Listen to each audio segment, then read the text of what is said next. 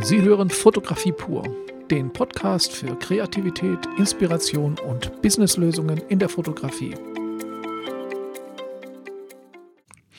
Mein Name ist Rüdiger Schestag und das heutige Thema leitet sich aus vielen Fragen von Zuschauern und Abonnenten ab, die ich als Resonanz auf den Launch meines ersten professionellen Fotoausbildungskurs auf der X-Lab Akademie ähm, bekommen habe. Also ich habe am Samstag meinen ersten Kurs gelauncht, der Gesamtausbildung Fotografie und äh, da kamen sehr viele Fragen, weil es geht ja um den Beruf, um die Ausbildung. Und ich habe mich dann entschlossen, ein, einen Text zu verfassen zum Thema Beruf als Fotograf oder eben als Kreativer. Und ich denke, das gilt nicht nur für Fotografen, das gilt für alle, die im kreativen Bereich selbstständig werden wollen. Und ich habe mir dazu ein paar Gedanken gemacht und das Ganze in zehn Punkte zusammengefasst. Wenn Sie bereits mein YouTube-Video gesehen haben, dann äh, denke ich, äh, ist dieser Podcast für Sie nicht so interessant, weil es im Prinzip der gleiche Inhalt ist. Aber auch hier gilt, äh, für alle, die sich in meinem Newsletter registrieren, gibt es den Inhalt dieses äh, Podcastes als PDF zum Runterladen. Viel Spaß. Zunächst einmal gibt es ja sehr viele, die in kreativen Berufen selbstständig werden wollen, weil es eben auch ein Herzenswunsch ist und weil es etwas ist, was sie sehr gerne machen und was ihnen natürlich auch Spaß macht. Dann kommt aber meistens von Freunden, von Bekannten oder auch von einem selber der Einwand, naja, die Fotografie oder eben auch andere kreative Berufe sind einfach völlig überlaufen, da hast du gar keine Chance. Und das sehe ich ein bisschen anders, wenn man ein paar Punkte beachtet. Überlegen wir uns einmal, ähm, wo ist es denn einfach? Also wenn wir jetzt die Fotografie oder eben den Kreativberuf als tatsächlichen Beruf sehen, dann geben wir uns in die Selbstständigkeit und wir gründen ein Unternehmen. Und jetzt überlegen Sie sich, wenn Sie ein Friseursalon, ein Blumengeschäft oder ein Tattoo-Studio aufmachen wollen, auch das ist nicht einfach. Auch da gibt es schon sehr viele und auch da muss man seine Kunden gewinnen und muss erstmal Geld verdienen. Und ich denke, der Unterschied ist eigentlich gar nicht so groß. Und äh, wenn man es wirklich professionell anpackt, kann man in der Fotografie oder in Kreativberufen genauso erfolgreich sein. Und wie in vielen anderen Bereichen auch, muss man am Anfang bereit sein, eine Durststrecke zu gehen. Am besten ist natürlich, man kombiniert das Ganze mit einer Teilzeitstelle, und, um sich dann seine Selbstständigkeit aufzubauen.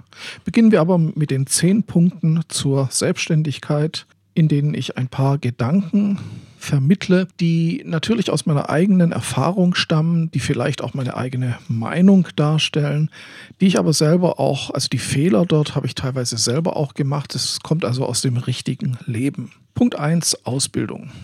Die Ausbildung ist natürlich in der Fotografie sehr wichtig. Es gibt, das weiß man ja auch, sehr viele, sehr berühmte Autodidakten. Und man kann natürlich autodidaktisch Fotografie lernen und kann auch erfolgreich sein. In der Regel sind das aber Leute, Künstler, Fotografen, die schon zu Beginn ihrer Tätigkeit über ganz hervorragende Kontakte verfügt haben. Also die zum Beispiel in einer gewissen Gesellschaft schon aufgewachsen sind zum Beispiel in Hollywood äh, als Sohn eines Schauspielers oder eines Produzenten, dann haben sie die Kontakte, dann haben sie die Kunden, dann, dann kann es losgehen, dann müssen sie es eigentlich nur noch ein bisschen lernen. Wenn Sie aber ein Unternehmen gründen wollen, das auf soliden Füßen, zum Beispiel hier in Deutschland oder in Europa, funktionieren soll, dann macht es durchaus Sinn, eine fundierte Ausbildung zu erlernen oder eine eine fundierte Ausbildung zu absolvieren. Das kann man an einer Hochschule, an einer Berufsschule, in einer Lehre oder, und das ist natürlich jetzt auch neu, und das ist ähm, etwas, was, ja neu vielleicht nicht, aber was sehr stark im Kommen ist, dass man sich einfach online weiterbildet. Das ist eben auch der Bereich, wo ich mich etwas einbringen muss, möchte, weil ich denke, dass diese Online-Ausbildung auf Berufsniveau tatsächlich auch die Zukunft ist. Nicht jeder hat die Zeit, irgendwo in einen Laden zu stehen, Rahmen zu verkaufen, um Fotograf zu werden oder in eine Berufsschule, an eine Ganztagesberufsschule zu gehen oder vielleicht zu einem Studium in eine andere Stadt. Die Weiterbildung und die Ausbildung online kombiniert natürlich mit Prüfungen vor Ort. Das ist, denke ich, die Zukunft. Aber wie Sie sich weiterbilden, ist natürlich Ihre Sache und jeder kann auf ganz verschiedene Art und Weise seine Kenntnisse und sein Wissen erlangen. Fundiertes Wissen hilft einem in schwierigen Zeiten oder in Situationen, wo man über sein normales Tätigkeitsfeld hinaus wachsen möchte, ähm, klarzukommen. Also wenn Sie zum Beispiel jahrelang Business-Porträts fotografiert haben, sind Sie da vielleicht super gut. Und jetzt kommt ein Kunde und sagt, ich habe hier Maschinenbauteile, können Sie die bitte für den Katalog fotografieren? Dann hilft Ihnen die Ausbildung und Ihre Grundkenntnisse dabei, sich in dieses Gebiet einzuarbeiten, weil Sie allgemein wissen, wie man an so etwas herangeht. Ja, der Punkt 2, das ist die Kundenausrichtung. Damit meine ich, dass es ja grundsätzlich mal zwei grobe Bereiche gibt, in denen Sie arbeiten können. Das eine sind die Privatkunden, das andere sind die gewerblichen Kunden. Es gibt Fotografen, die arbeiten in beiden Bereichen. Ich persönlich halte da nicht so viel davon und ich habe mich auch mehr oder weniger aus dem Privatkundengeschäft rausgezogen, weil es doch ein bisschen schwierig ist, vor allen Dingen am Anfang richtig zu kalkulieren. Privatkunden haben eine ganz andere Preisvorstellung als Geschäftskunden und sie müssen auch für Geschäftskunden ganz andere Dienstleistungen anbieten. Geschäftskunden erwarten, dass sie die Planung, die Konzeptionierung von komplexeren fotografischen Aufträgen so durchführen, dass eine Firma, bei der vielleicht keine Spezialisten in, im Bereich Fotografie oder Gestaltung oder Design sitzen, ja, dass das über die Bühne geht, ohne die Mitarbeiter der Firma zu stark damit zu belasten und vielleicht auch Kontakte zu Grafikdesignern und zu anderen Dienstleistern herzustellen. Also der gewerbliche Fotograf, der muss ganz anders, ja, ganz anders liefern, kann aber dafür auch sehr viel mehr Geld verlangen. Und diese Diskrepanz auch zwischen den zu erwartenden Einkommen, die kann es am Anfang einem schwierig machen, äh, richtig zu kalkulieren. Also wenn man zum Beispiel bei Privatkunden sagt, du kriegst ein Porträt für 50 Euro, äh, dann ist es okay für Privatkunden. Aber wenn Sie jetzt zu einem gewerblichen Kunden sagen, äh, Sie kriegen Ihr Porträt für 50 Euro, dann kommen Sie mit dem Geld selber nicht klar, weil Sie müssen noch sehr viel mehr leisten. Ähm, und vor allen Dingen, es nimmt Sie auch keiner ernst, wenn Sie zu billig arbeiten. Also diese Preisdiskrepanz, die kann man natürlich handeln. Aber ich denke, so einfach ist es nicht. Und ähm, ja, auch die ganzen äh, Buchhaltungskram ist zwischen äh, gewerblichen Kunden, was Rechnungsstellung anbelangt, was Widerspruchsrecht anbelangt, also alles komplett anders. Da würde ich mich also am Anfang zumindest mal in eine Richtung orientieren. Punkt 3, Akquise und Portfolio. Sie müssen natürlich, um vom Kunden gefunden zu werden oder auch äh, damit ein potenzieller Kunde Ihre Arbeiten sehen kann, sich irgendwo eine Webseite oder ein Instagram-Account oder eine Mappe anfertigen. Wo Sie sich präsentieren, hängt so ein bisschen davon ab, in welchem Bereich Sie arbeiten wollen. Viele, die ich kenne, ähm, die mögen es, wenn man schon mal auf Instagram ein, seine Arbeiten zeigt, weil auf Instagram kann jeder mal ganz schnell auch im Zug äh, mal auf seinem Handy schnell mal reinschauen, ob das überhaupt interessant ist. Und erst dann geht man auf eine Webseite. Natürlich braucht man eine Webseite. Hier kann man noch viel mehr Informationen unterbringen, kann auch Texte verfassen. Also das ist äh, wesentlich komfortabler. Aber die Webseite wird meistens meiner Erfahrung nach immer erst als zweites besucht. Ein tatsächliches Portfolio, also eine Mappe, die man unter den Arm klemmt und zum Kunden mitnimmt, ist meines Erachtens in den meisten Bereichen nicht mehr so aktuell. Ich mache das nicht mehr. Vielleicht ist es dann noch interessant, wenn Sie zum Beispiel Hochzeitsfotograf sind und Ihre zukünftigen Kunden, also das Brautpaar besuchen, dann ist es natürlich schön, wenn man ein paar Hochzeitsbücher von den vergangenen Aufträgen zeigen kann, weil ja auch das Hochzeitsbuch ein Bestandteil eben ihrer Arbeit ist. Wenn das nicht der Fall ist, müssen Sie sich überlegen, ob das Sinn macht, ein teures Portfolio zu erstellen. Wo es weniger Sinn macht, äh, seine Arbeiten zu zeigen, beruflich gesehen oder gewerblich gesehen, sind diese Fotoforen und Fotocommunities wie 500 Pix, äh, die Fotocommunity oder andere, weil da sind eigentlich auch nur andere Fotografen und Hobbyfotografen und das sind ja in der Regel nicht ihre Kunden. Deswegen können sie da ihre freien Arbeiten, ihre künstlerischen Arbeiten zeigen.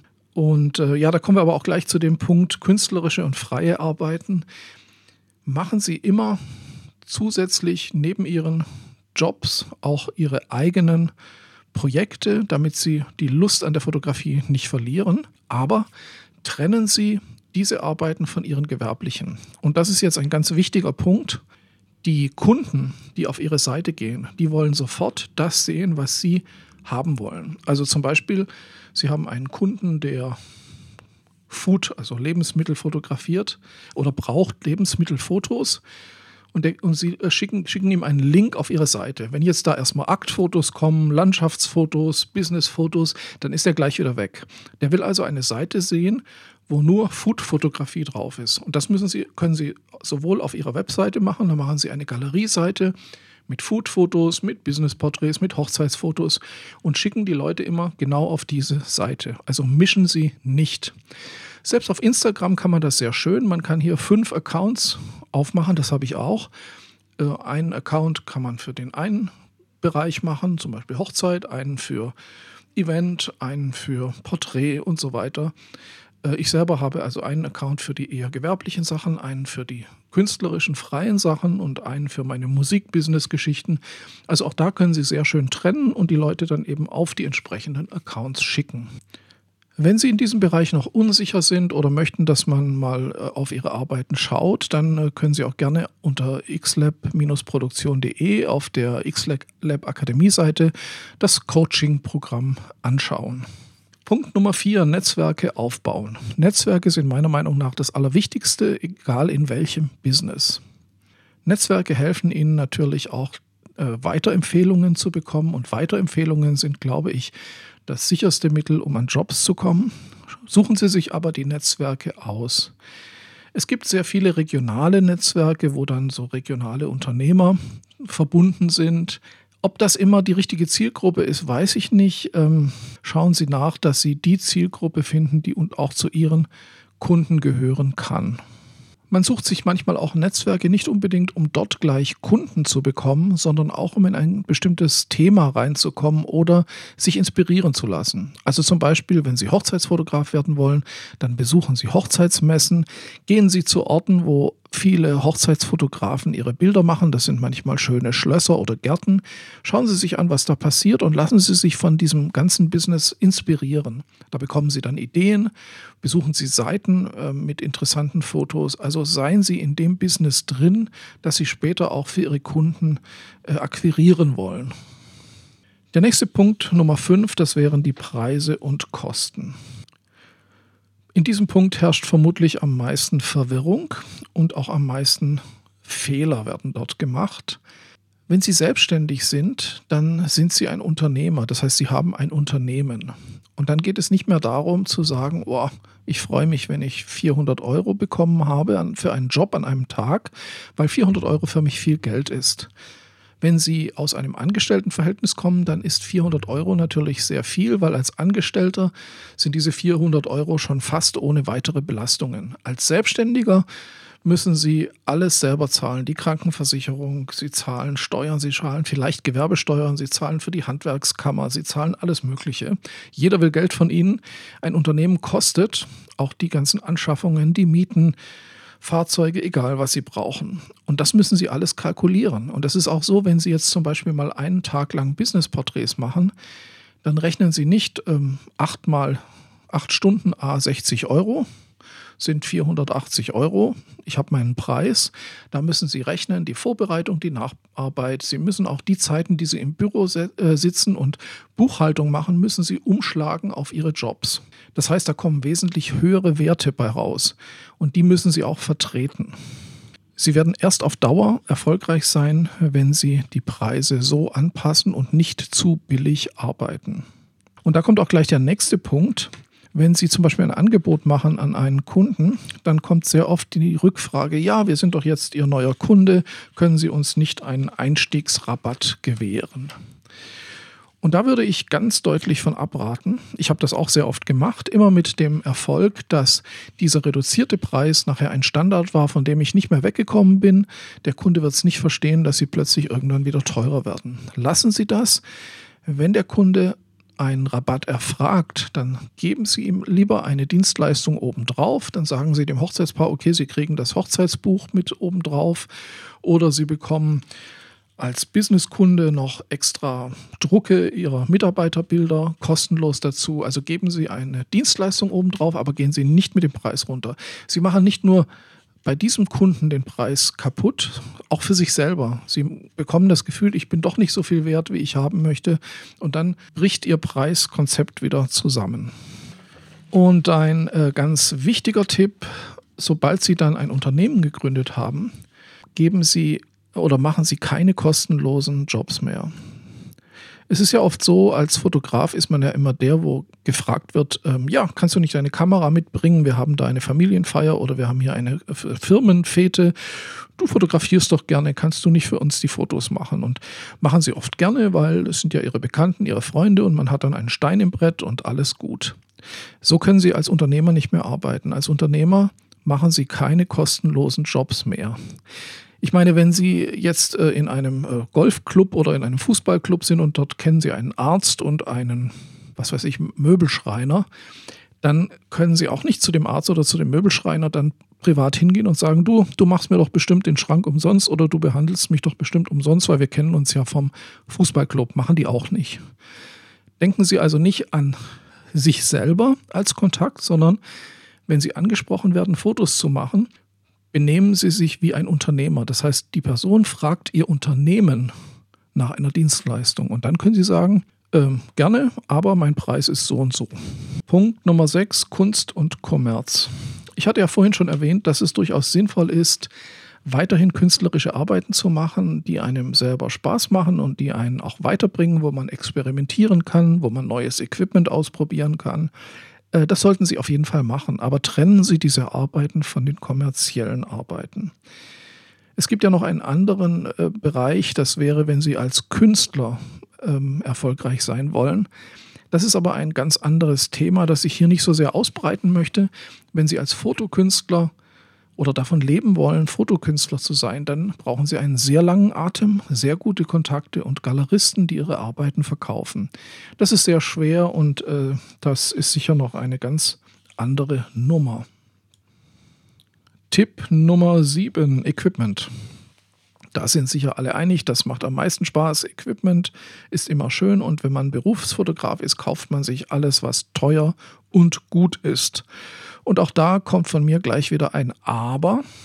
Ein Berufsfotograf ist ein Unternehmer, das sagte ich bereits. Und ein Unternehmer wird nichts investieren, was sich nicht rechnet. Das heißt, als Berufsfotograf überlegen Sie sich sehr genau, was brauche ich? Natürlich braucht man professionelles Equipment, aber man muss nicht, ja, man muss nicht mit einer 50.000 Euro Kamera Hochzeitsfotograf werden. Also es ist immer alles relativ. Überlegen Sie, was brauche ich, was reicht für mich, weil in drei, vier, fünf Jahren ist die Kamera schon wieder abgenutzt und Sie kaufen wieder eine neue. Und wenn Sie dann immer das teuerste kaufen, dann haben Sie immer unheimlich hohe Belastungen. Wenn Sie das leisten können, finanziell ist das okay, aber hier muss recht gut kalkuliert werden. Equipment muss transportiert werden, es sei denn, Sie haben ein Studio und arbeiten nur im Studio. Und dann geht es auch um Gewicht. Es gibt heutzutage recht leichtes Equipment, Carbonstative, Blitzgeräte, die handlich und leistungsstark sind und auch andere Stative und anderes Equipment. Und ähm, hier ist es ganz wichtig, dass Sie so einkaufen, dass Sie auch transportabel arbeiten können und auch wirklich Material kaufen, das Sie auch gerne mitnehmen, ohne sich zu Tode zu schleppen. Das ist ja heutzutage wunderbar und ganz einfach. Vor 10, 15 Jahren war das noch ganz anders. Der nächste Punkt wäre, ähm, natürlich braucht man ab und zu mal Spezialequipment, zum Beispiel ganz große ähm, Galgenstative oder eine Mittelformatkamera für einen bestimmten Kunden. Solches Equipment können Sie sich ausleihen. Das gilt zum Beispiel auch für Videolicht, was sehr teuer und aufwendig ist. Leihen Sie sich das aus. Es gibt Rent, also Verleihfirmen in allen großen Städten. Da können Sie sich das äh, für einen Job ausleihen und dann die Kosten direkt dem Kunden weitergeben. Natürlich gibt es ein gewisses Prestige. Manche Leute äh, sagen, ja, für einen bestimmten Kunden brauche ich auch eine bestimmte, eine bestimmte Kamera und eine bestimmte Marke und da muss ich auch ähm, was darstellen. Meistens wird das übertrieben. Die meisten Kunden interessiert es nicht wirklich, ob sie nun eine Canon, eine Nikon oder eine Hasselblad oder eine Lumix dabei haben. Wenn der Kunde darauf Wert legt, dann würde ich denken, ist schon was faul. Weil ein Kunde, der eine Canon bucht für seine Hochzeit oder eine Nikon D850 braucht, um seine Hochzeit fotografiert zu bekommen, der wird auch an allen anderen Sachen kein gute, gutes Haar lassen. Also in der Regel habe ich festgestellt, dass man mit vernünftigen Kameras bei jedem Kunden gut ankommt. Es gibt natürlich Kunden, die sehr viel Geld bezahlen, die ein sehr hohes Prestige haben, wo man vielleicht mit einer Mittelformatkamera arbeiten sollte. Aber wie schon gesagt, das kann man sich auch ausleihen. Im Bereich Licht äh, macht es meiner Meinung nach sogar Sinn, auf Marken zu setzen. Ich habe beides. Ich habe günstiges Licht für einfache Sachen und ich habe natürlich auch Markenhersteller Licht, wo man einfach weiß, die sind zuverlässig, die Lichttemperatur stimmt, egal bei welcher Leistung. Und äh, die Wiederholgenauigkeit ist groß. Und ähm, das macht durchaus Sinn, da mehr zu investieren, aber auch nicht zu viel, weil äh, vieles kann man sich, wie schon gesagt, ausleihen. Was natürlich ganz an vorderster Stelle beim Equipment steht, ist die Zuverlässigkeit. Das gilt für Speicherkarten, das gilt für Akkus, das gilt aber auch für das andere Equipment, was Sie haben. Kaufen Sie sich nichts, was Sie ab und zu im Stich lässt oder unzuverlässig arbeitet. Sie tun sich da keinen Gefallen. Da muss man dann schon ein bisschen mehr investieren. Punkt Nummer 8, Dienstleistung. Berufsfotografen sind Dienstleister. Das Fotografieren selbst ist eigentlich nur ein kleinerer Teil der täglichen Arbeit. Meistens sind sie mit Buchhaltung, mit Kundenakquise, mit Angebotserstellung und mit Nachbearbeitung beschäftigt. Dienstleistung steht hier auch an oberster Stelle. Wenn Sie einen Kunden haben, wie zum Beispiel ein, der ein Event ausgerichtet hat oder zum Beispiel Konzert oder Theater fotografieren, dann erwartet der Kunde eigentlich, dass Sie am nächsten Tag schon die Ergebnisse präsentieren, weil so ein Event oder ein Konzert oder ein Theaterstück ist ja praktisch nur dann interessant, solange es noch warm ist. Ja, die Fotos müssen gepostet werden. Das war unser Event. Das will gezeigt werden. Und da müssen sie schnell sein. Also da kann man nicht rumtrödeln und Wochen später abgeben. Ich habe auch festgestellt, dass auch bei Businesskunden, die manchmal gar nicht erwarten, dass man am nächsten oder übernächsten Tag schon liefert, dass die sehr positiv überrascht sind, wenn man schnell liefert. Äh, das macht guten Eindruck und hilft auch äh, für spätere Jobs äh, immer wieder gebucht zu werden. Also Dienstleistung sollte sehr, sehr hoch bewertet werden für ihr eigenes Business. Auch wie Bilder weitergegeben werden, wie sie zur Verfügung gestellt werden. Da gibt es auch sehr schöne Online-Lösungen. Kommen wir zum Punkt Nummer 9, Mitarbeiter. Mitarbeiter sind sowas, was man sich immer zu allerletzt zulegt, weil das kostet auch richtig Geld. Hier gibt es aber Möglichkeiten, zum Beispiel als Fotograf bei Jobs mit freien Assistenten und Visagisten zu arbeiten. Man muss da keine Leute einstellen, vielleicht später mal. Was aber durchaus richtig und wichtig ist, bei größeren Aufträgen würde ich immer empfehlen, mit einem Assistenten und wenn notwendig eben auch mit einer Stylistin oder Visagistin zu kommen. Ich mache das übrigens auch bei Business-Porträts, obwohl ja da oft nicht viel geschminkt werden muss. Aber ein Team macht immer einen anderen Eindruck. Und wenn die Mitarbeiter einer Firma sehen, da ist eine Visagistin, die auf meine Haare schaut, auf meine Klamotten, dass auch alles gut sitzt, dann fühlen die sich besser. Und ein Assistent oder zwei Assistenten können einem helfen, das Equipment hochzutragen, aufzubauen, nicht weil man sich als König fühlt und die anderen arbeiten lassen will, sondern weil man die Zeit, in der aufgebaut wird, dazu nutzen kann, mit dem Geschäftsführer oder dem zuständigen Mitarbeiter über den Job und über den Ablauf zu sprechen. Das ist nicht so schön, wenn Sie selber alles schleppen und dann mit Paketen unterm Arm oder hm, zwischen den Stativbeinen hindurch mit dem Chef sprechen. Äh, das macht keinen guten Eindruck. Also Mitarbeiter gehören mit zu gewisser Art von Dienstleistung. Der letzte Punkt und sicherlich der, der den wenigsten gefällt, Steuern und Buchhaltung. Äh, will ich jetzt nicht so viel zu sagen. Auch da wird in der Fotoausbildung einiges drüber zu lesen sein.